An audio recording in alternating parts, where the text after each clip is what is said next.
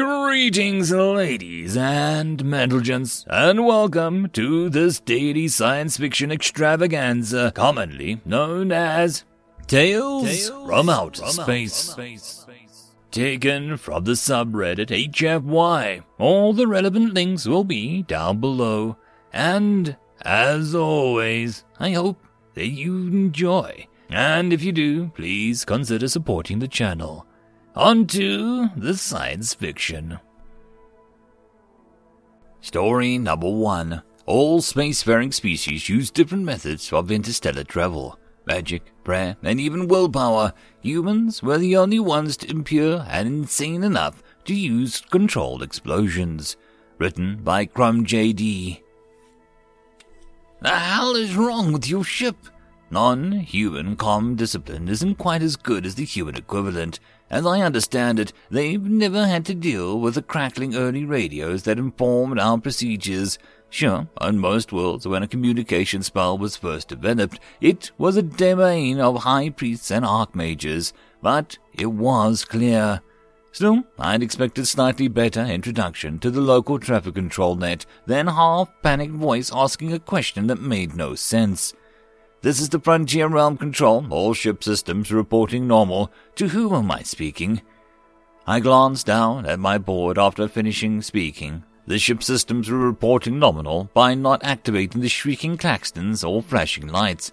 But with a few pokes and the control in front of me, I was able to project a little hologram of the ship's status. Everything was outlined in a happy green. Nominal. I'm registering explosions at your aft end. The speaker still didn't identify himself, and he sounded a little panicked. I reached out, grabbed the hologram, and rotated it around to see the back of the ship, and then zoomed in until I was looking at a fairly low level system.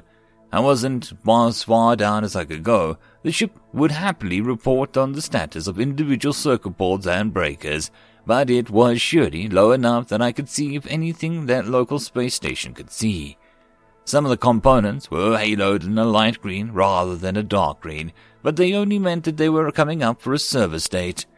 I drummed my fingers against the control board, mentally debating if I should launch a drone for an external view, or if I should respond with everything's good second time. On the one hand, whoever I was talking to was probably looking at me from a freaking scrying mirror, or shouting into a pointy hat or something. So there was seriously no way that they'd have noticed something that the ship's sensors hadn't. On the other hand, I didn't want to end up in the textbooks as an example of why only a jackass would ignore panic warnings from the traffic control. Then the hologram changed a tiny icon shaped like an idealized hydrogen atom extended out the back of the ship. A dozen lines have lanced out of it, and a flare of fire blossomed out behind the ship pushing plate. Because I was paying attention, I felt the ship give a tiny little shudder as we accelerated very slightly. There it is, there it is again! I just saw a huge explosion behind your ship. Oh, uh, sorry. You're registering our drive system control. All systems are nominal and everything is under control.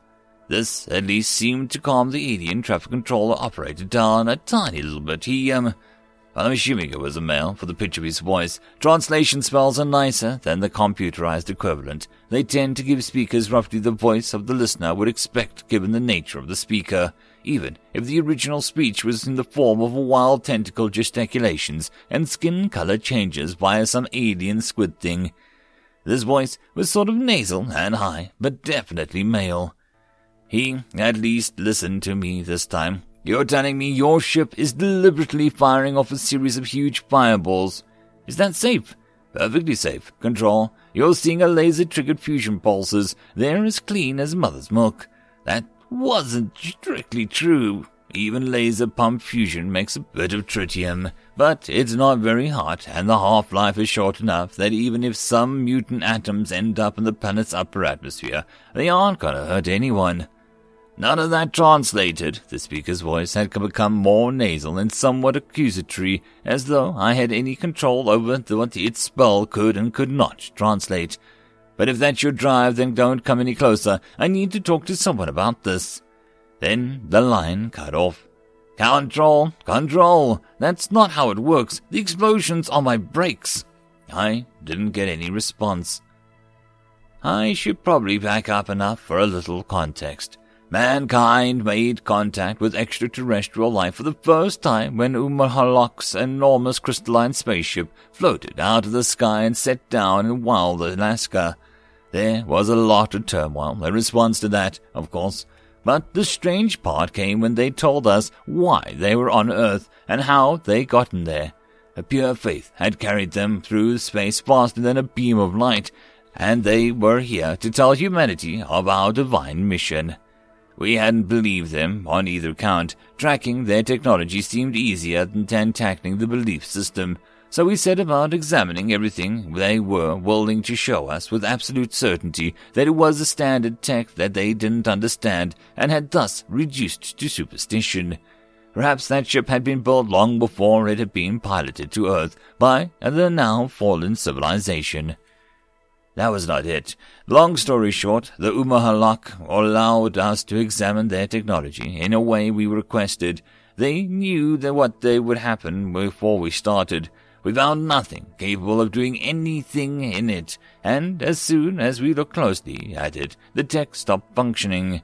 Next, the Umalak explained how the ship had been built, and indeed they had built it themselves.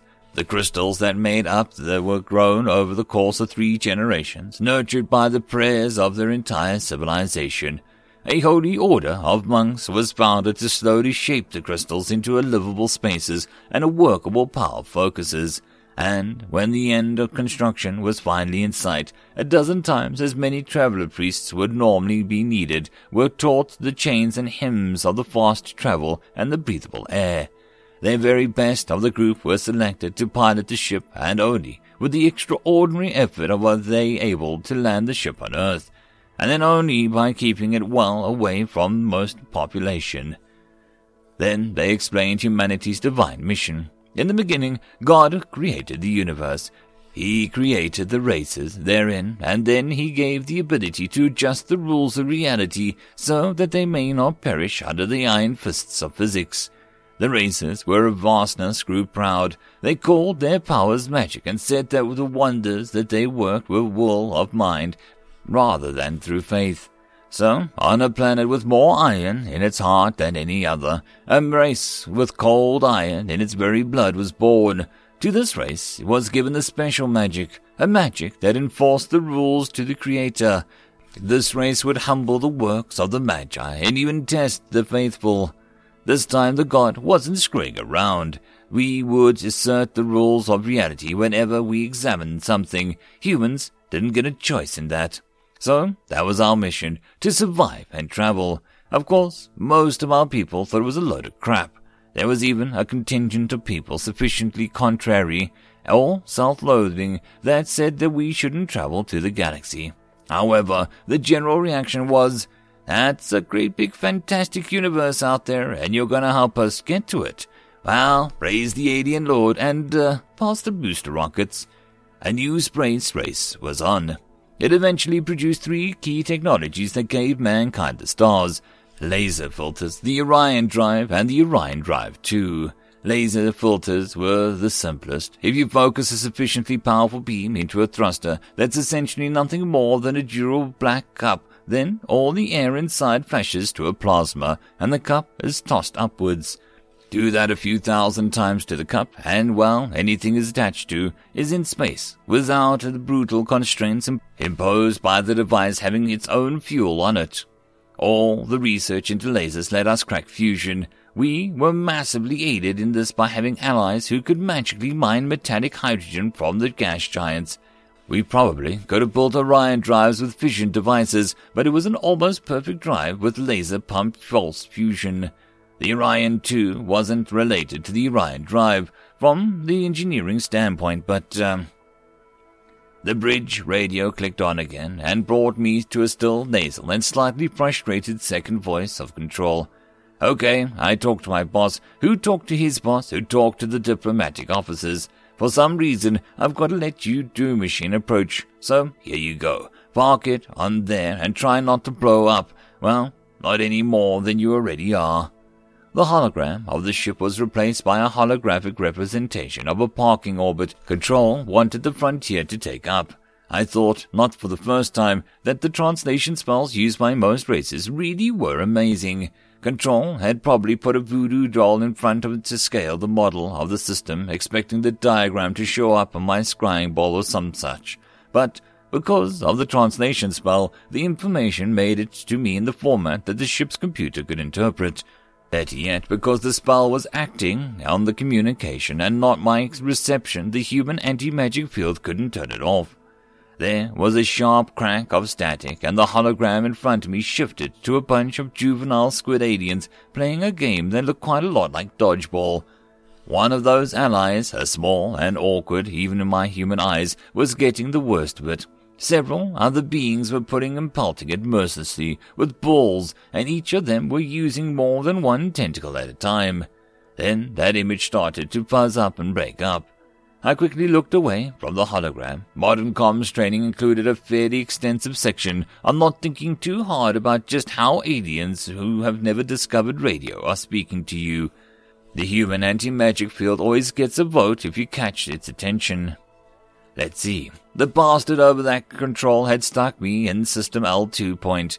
L2 is a way out past the moon and it's gravitationally unstable. If I'd gotten normal parking lot orbit, I could have just shut off my ship engines and have taken a much needed rack time. But, oh no. Because the control thought I was going to blow up, I was going to have to periodically correct the ship's position. On top of that, I suspected the Orion drive was too powerful for that to work. It would be like trying to make a golf putt with a sledgehammer, so I'd have to run the maneuver thrusters way more than they were really designed for. I looked back down at the hollow. It was back to being a display of Frontier's parking space. Parking orbit, acknowledge control, I said, through clenched teeth. There was a long silence, and I thought that control had wandered off without telling me, or for a moment. Then the line went live again, and the control spoke hesitantly. So, uh, why is your trip that important anyway? I ran my tongue across my teeth, wondering just how to answer that. We've been in the Von system. The Von were a race of mighty wizards of the sort that humanity was sent to humble and bring low.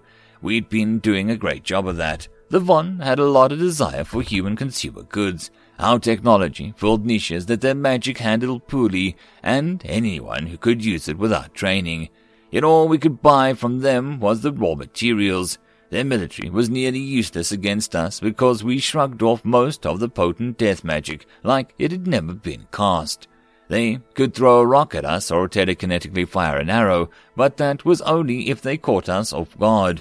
So, a species of 100 planets to their name was having to normalize diplomatic relations with a single planet species as though we were total equals.